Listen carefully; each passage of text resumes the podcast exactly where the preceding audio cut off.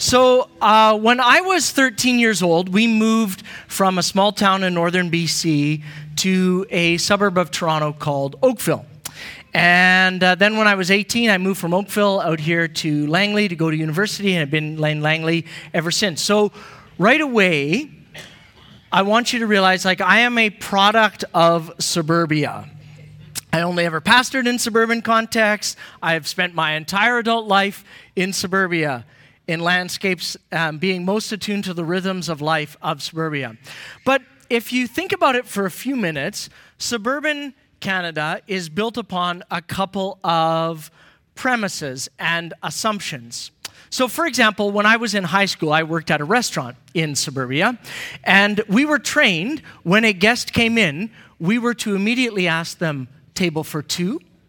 Now, I'm sure you wouldn't do that now, but that was what we were trained to do when I worked there. Just up the road from that restaurant where I worked was a golf course, a very famous golf course.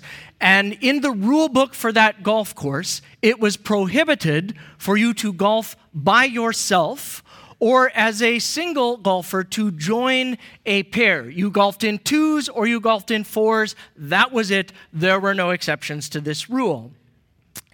And then, if you think about the kind of home that is built in vast tracts of suburban land, we, we christen it with this intriguing phrase a single family dwelling.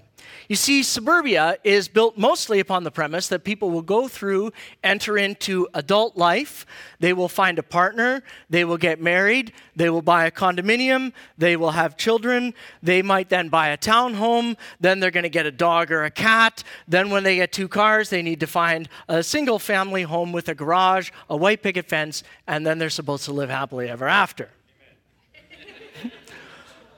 but what happens? When your life doesn't fit or follow that script.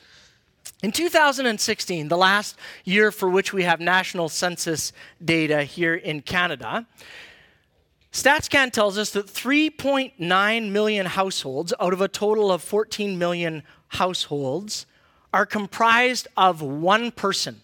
4 million homes almost have one person living in them.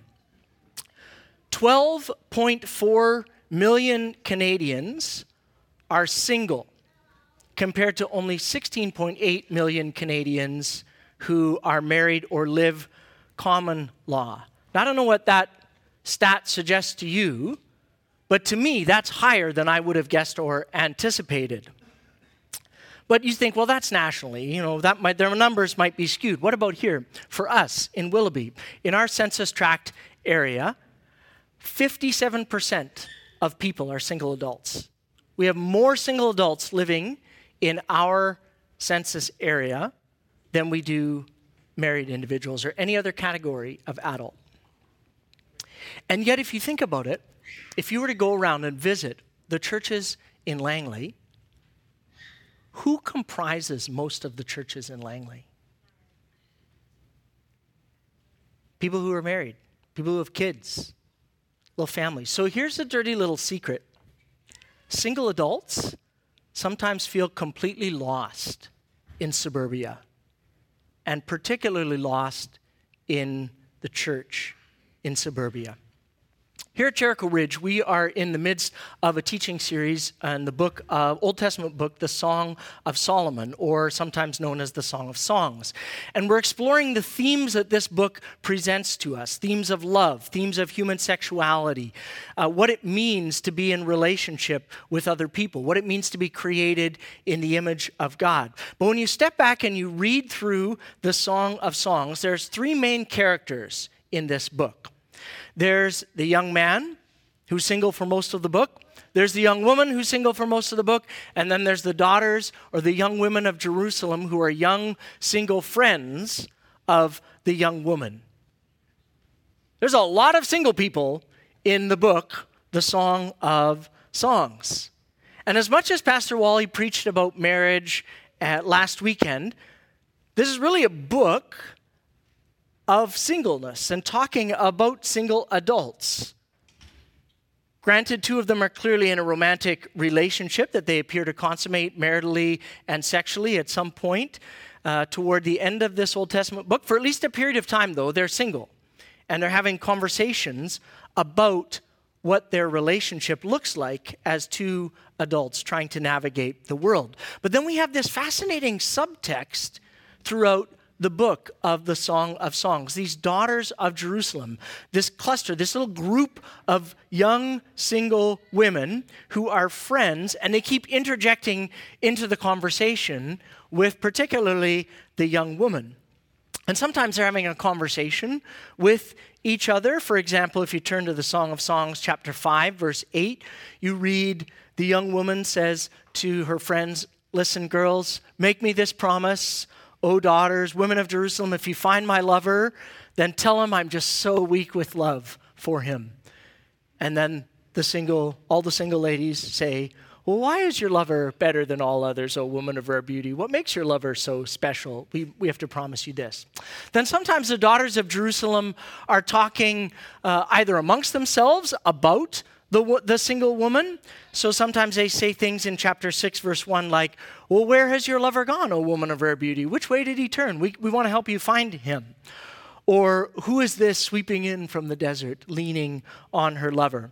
And what's really interesting about the Song of Songs is it's actually quite hard to track who's speaking at any given time. Thankfully, in uh, Hebrew, which is the language that this book was written in, they, the pronouns are clear whether they're plural or not. So, whenever there's plural pronouns, we know that the daughters of Jerusalem, these single women, are speaking.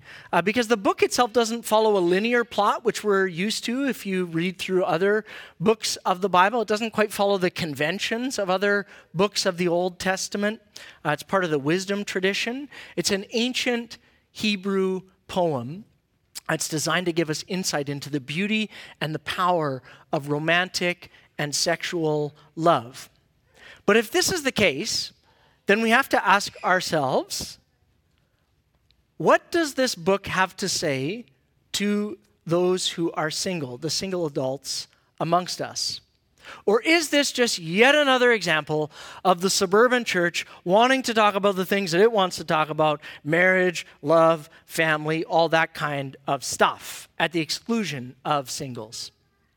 Well, in a minute, we're going to see that the song actually has several pieces of advice specifically for singles and for single adults. But the one thing that we can say that we understand clearly from the daughters of Jerusalem having a part of this conversation. It gives us two key insights into the Song of Songs. And the first insight that the daughters of Jerusalem uh, give us is that the love that these two share, the young woman and the young man, it merits praise. The, the daughters of Jerusalem continuously saying, Wow, you guys really love each other. Like, really love each other. In other words, there's no uh, relationships are not just private affairs. Last weekend, Pastor Wally reminded us that what we do with our sexuality matters to God. And we're reminded in this conversation between the young woman and her friends that in Christian community, what you do with your sexuality, what you do with your relationships, from a biblical perspective, is not just a private and personal thing. It has widespread social implications. One of the commentators on the song, uh, Dennis Kinlaw, says biblically, we understand that when a lover gives him or herself to his beloved, as these two have done, the relationship of those two has actually changed the whole of the relational world around them. This is why traditionally in our culture, a wedding cannot be performed without witnesses. It's not a private affair. Relationships are public affairs. And so the single adults in the relationship with this, these two get actually a front row seat to the young woman's relationship with this young man. And they also have, as her friend, the authority, the ability, and the capacity to speak into that relationship and speak into her life. And what we see is they actually like what they seeing develop. They keep saying to her, you know, the love that you're developing with this person, it's a beautiful uh, and a healthy thing. It merits and is worthy of praise. The other thing that we learn from their conversation is that the guy that this young woman is chasing, they think he is hot. they are very excited about this young guy that she's in relationship with. They say things like, Who is this sweeping in from the wilderness like a cloud of smoke? Fragrant with myrrh and frankincense and every kind of spice. Oh, it's Solomon. Oh, Solomon in his carriage. And oh, 60 of the heroic men of his army are coming with him. They get very excited about all of this. And some of the images and the metaphors that they use to describe how excited they are about romantic love are very odd to us, and we would never use them to describe our relationships with each other. But they would have made perfect sense in an ancient culture because ancient cultures were not as forward, and many cultures in the world today, in fact, are not as forward about speaking about sexuality and human love as we are in our 21st century North American context. So they use a lot more more um, obtuse or euphemistic or representative kind of language, but we still get the picture that the young man and the young woman love each other. And we're going to see over the course of the next few weekends, we actually get more than just a picture of their love. We get a picture of what masculinity and what femininity look like, and that can be helpful for all of us out of some of these word pictures.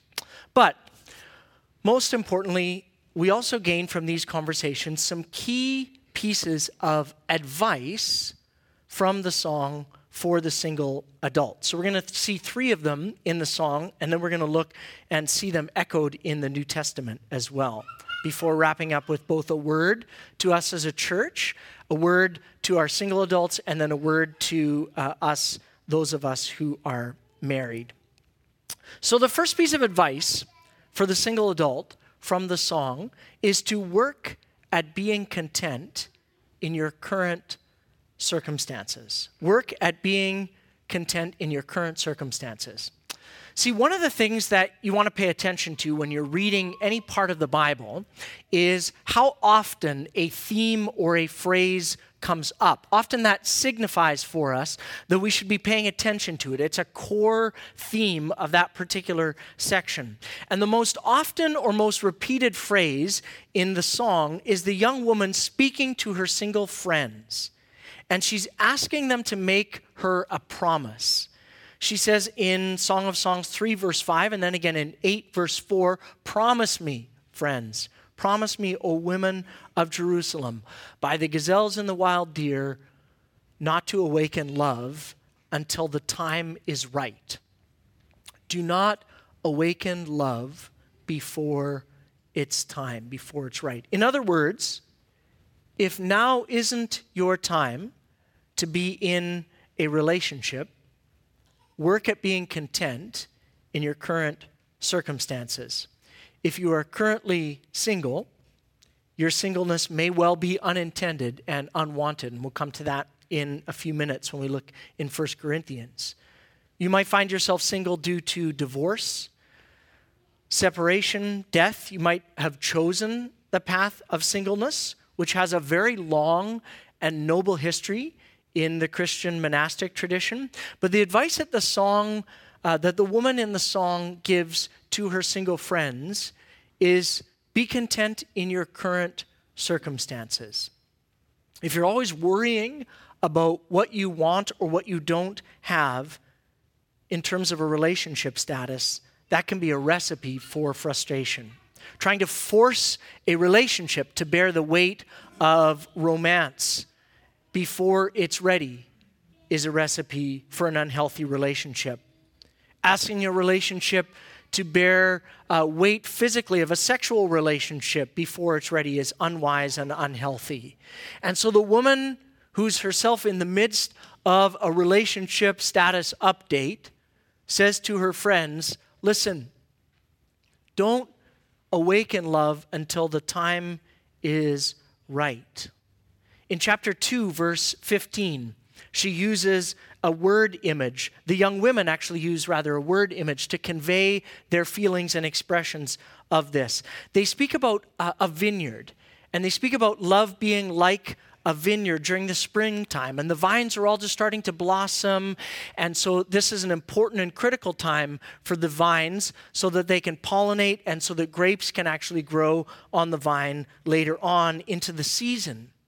And sometimes what happens is that animals get in to the vineyard at that critical moment and they knock off the flowers and the pollen that's supposed to be pollinating, and it falls to the ground, and therefore the vineyard actually cannot bear fruit in that season. And so in chapter 2, verse 15, the young women talk about love being like a vineyard, and they say little foxes can get in there. And if the foxes get into the vineyard and start messing around with stuff, it's going to wreck the vineyard. And so they say, We want you to catch those foxes and get rid of them. So they're saying the same thing as the woman is saying that timing is everything in relationships. And you want to be attentive to the time and the season and the pace at which a relationship is moving. Students, if you're too young for a romantic relationship, don't awaken love before the time is right. If you're a single adult, be aware of the season of your life. Don't try to rush into a relationship just to fill some kind of cultural expectations of a table for two. Don't awaken love before it's time. If you do desire marriage, wait for the right person instead of acting out of fear or desperation that there may not be another fish in the sea. Work at being content in your current circumstances, is the advice that the song gives to the single adult. Second piece of advice to the single adult work at being genuinely happy for your friends who are experiencing romantic love.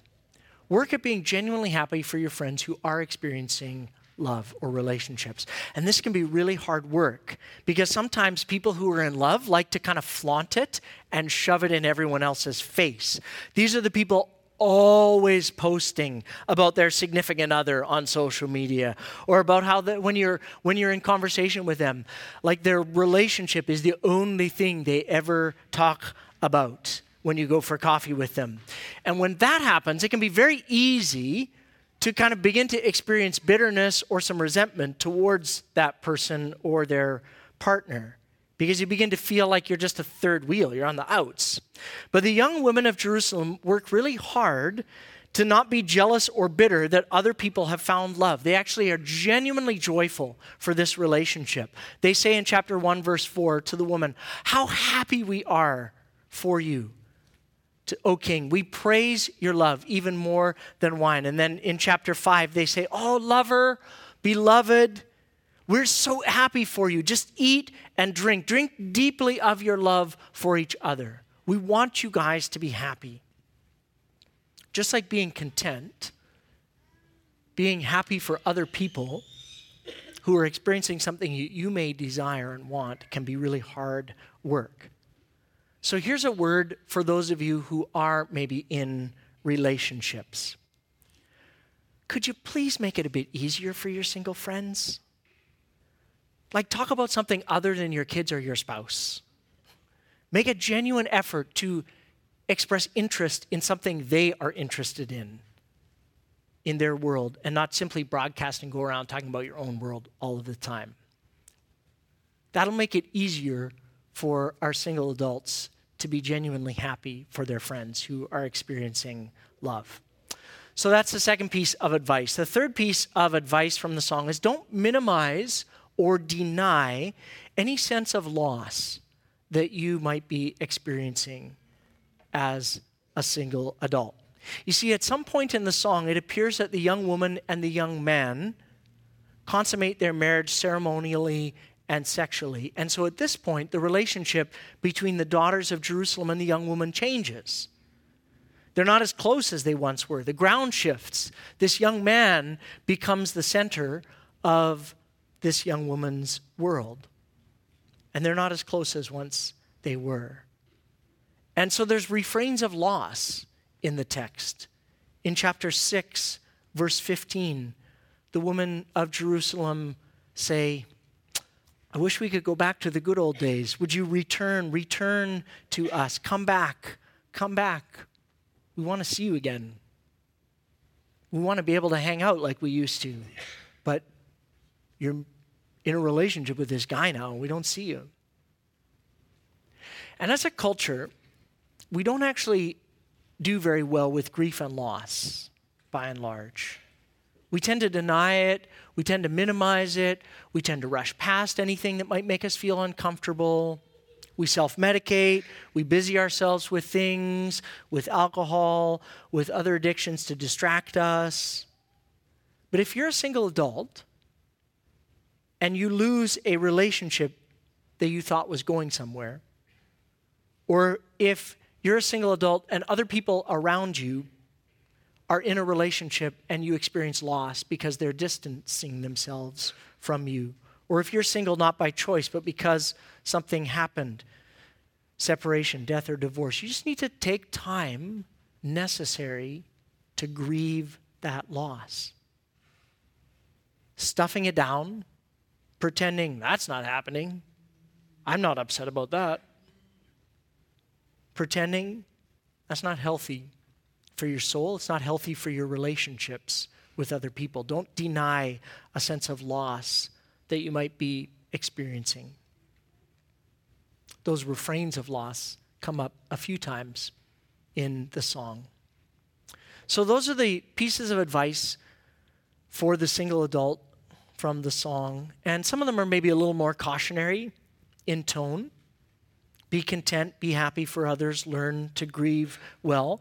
But there's also some echoes of excellent parallel advice that come to us in the New Testament to the single adult. As we move into the New Testament world, one of the things to think about is uh, how many people in the New Testament are single versus how many people who are married. We look at the Apostle Paul. And Paul, from what we know of him, remained as a single adult through his adult life. And so oftentimes people would write to Paul and they would ask him questions. And in the book of First Corinthians, Paul is responding to a, a, lot of questions that were written to him by the group of Christians that met in the first century city of Corinth. And they had questions for him about marriage, which he responded to. They also had questions for him and said, Can you tell us a little bit more about being single, Paul?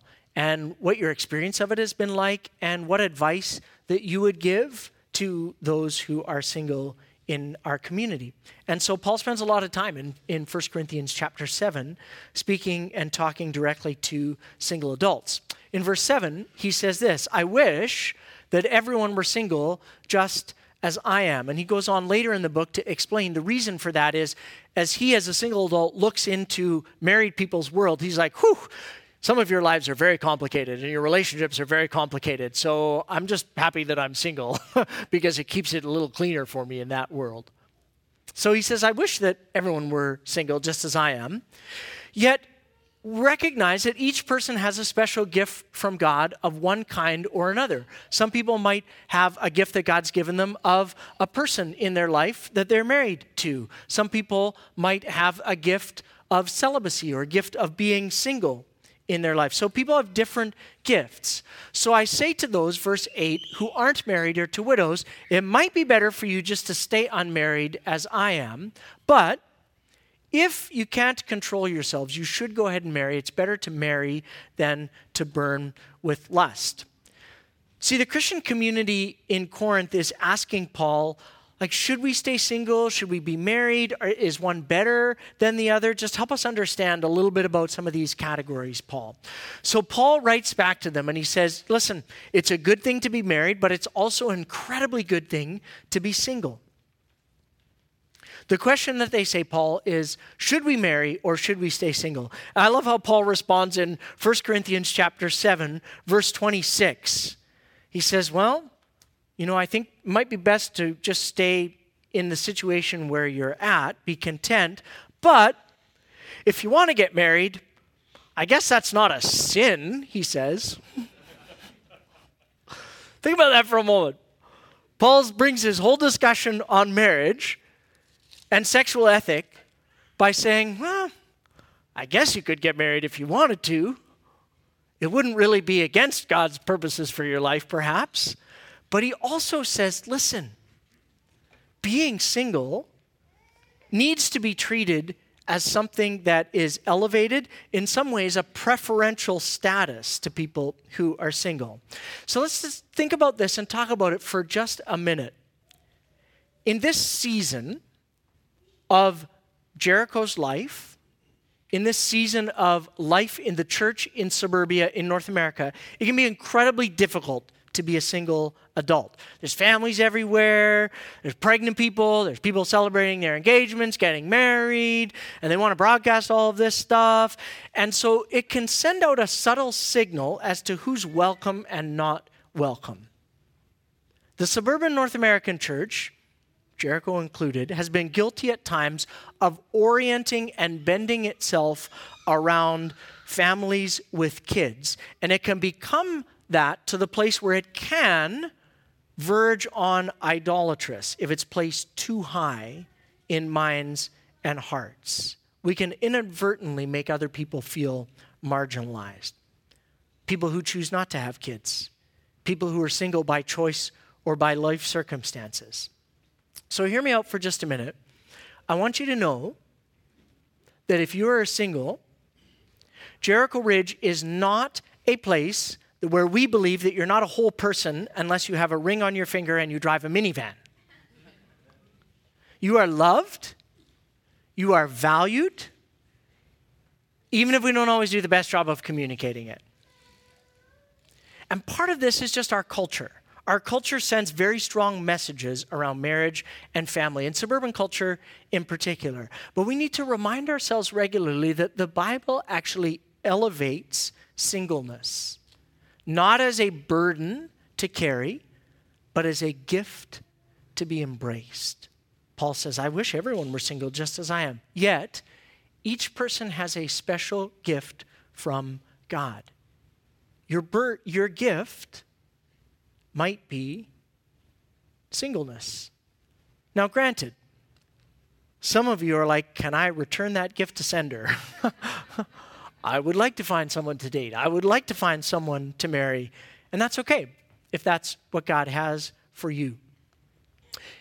Your singleness might be a season of your life that you are experiencing.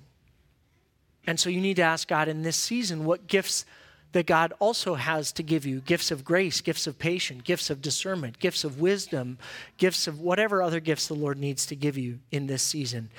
Maybe your, your gift of singleness is a calling on your life. Key, some elements of our culture will continuously message you and say you are not a whole person if you are a single adult. But 1 Corinthians 7 1 says, listen, it can be good to abstain from sexual relationships and live a celibate life. Some people have been given this as a gift from the Lord. It needs to be honored, not continuously asked of them, So, when are you going to find Mr. Right or Mrs.? Paul says, Listen, I, I wish everybody was single. And the reason that he says this is because there are actually strategic advantages to being single, just like there are advantages to being married. In Paul's case, Paul says, the, I look at this and I say, I have the freedom to live out a differing sense of calling as a missionary more fully as a single adult than if I were married. And so he looks around and says, I see married people having to think about the concerns of others in chapter 7 of 1 Corinthians, verse 32 and following. And he says, Listen, I don't have to think about those things. So it, it gives me an advantage to be able to operate and think about what God has invited me to do. But what we want to see here is that simply and clearly the Bible affirms, and not only affirms, but elevates singleness and elevates a call to living in sexual purity. Our culture tells us very much the opposite. You can't possibly live a healthy, meaningful life without having sex. And that's just a lie. It's just simply not true. We're going to say more about that as we get into our discussions over the next couple of weeks. But as we move to wrap up, I want to just say a couple of words to the church and the single adult. If you break down the census data for our little neighborhood that we live in. Turns out there's actually 36,000 single adults living in our geographic area. 36,000 people. If we're not a church that honors singleness, that is going to limit our capacity to reach out with the love of Jesus to 36,000 people around us our neighbors, our friends, our coworkers. The church needs to figure out ways to honor singles. Our Mennonite Brethren Confession of Faith puts it this way Singleness is honored equally with marriage and sometimes even preferred. The church is to bless, respect, and fully include those who are single. Those who remain single may find unique opportunities to advance the kingdom of God. God calls all people, single and married, to live sexually pure lives. So, if the church is going to honor singles, here's some thoughts for reflection and response. First, a word to those of you who are not currently single. That means you're married. Pick one single adult in your circle of influence and figure out how you're going to bless them this week. Maybe you're going to write them an encouragement note about something you see in their life, in their character, that's admirable. Maybe you find a way to bless them financially. Maybe there's a way to bless them practically, like mow their lawn or give them a gift card for a restaurant or something. Just figure out a way. Spend time asking God, God, who around me do you want me to pay attention to, and how can I bless them this week? And then the second thing is just think creatively about healthy ways to include single adults in your rhythm of life. If you're doing something fun, you're going to go see a movie, think of a single friend who might want to join you in that. Figure out if you're on a serving team here at Jericho, if you volunteer out in the community somewhere, is there an opportunity that a single adult could serve alongside you and others? Maybe you invite people into your home for a meal, practice hospitality. Don't let family life close in on you and suffocate you. When we had a, a single adult tenant, oftentimes we would invite her over for meals. And remember, married people, single adults are going to be polite and respect your space. So they're usually not going to like push their way in. So you have to be the initiators and think, hey, would you like to come over for dinner for, uh, with us? You want to go out for dinner after this morning with us? Find creative ways, easy ways that those who are single can participate in life together. Now, a few words for those who are currently single. One thing is just a straight up apology. Can you please forgive us as a church when we become too family centric or kid centric in our language and in our actions? Cultural patterns, the pull of suburban narrative is massive. And so we are going to get this wrong sometimes. And when we do, just please forgive us. When we use too many illustrations from our own marriages when we're preaching, you know, help remind us of the needs that you have as a single adult so that we can strengthen and nurture and grow together in Christ. And if you're a single adult, one of the strongest things that Paul says in 1 Corinthians chapter 7 is you have gifts. And so offer, figure out a way to offer the gifts that God has given to you to the Lord and let Him use those gifts in powerful ways this year I'm reading through a, a series of biographies. And one thing that stuck out to me about some of these biographies from history and Christian history is that some of the most incredible gains for the kingdom of God have been accomplished by single adults. And that might be you. You might have something as a single adult that God's given you as a unique ministry God might be inviting you into a time or a season of serving in a way that if you were married, it might prevent you from doing that because it would divide your focus or eat into your calendar. And so, if that's you, just find a way to embrace that, walk into it. If you're single, ask the Lord, God, what do you have for me in this season of my life? In a few moments, we're going to move into a time of communion. And one of the ways that we're going to live this out or enact this is we are going to have our single, some of our single adults serve the rest of us communion. So I want to invite those who are serving to come and take their place at the table. And Jericho Ridge, I want you to see and celebrate that our family here as a community includes amazing single adults. And our desire is to see more and more singles who do not currently know and love Jesus come to be a part of this community of faith. So as you come forward, I want you to take a moment as you come to the communion table just to pray and thank God for people in your life who are around you who are single. Pray for them. If you're a single adult, take time as you come to the communion table to just say, God, I need your grace in this season. I need your sustaining power in my life. The table is an expression of God's grace. The bread represents the body of Christ broken, that you and I can experience wholeness, single or not single.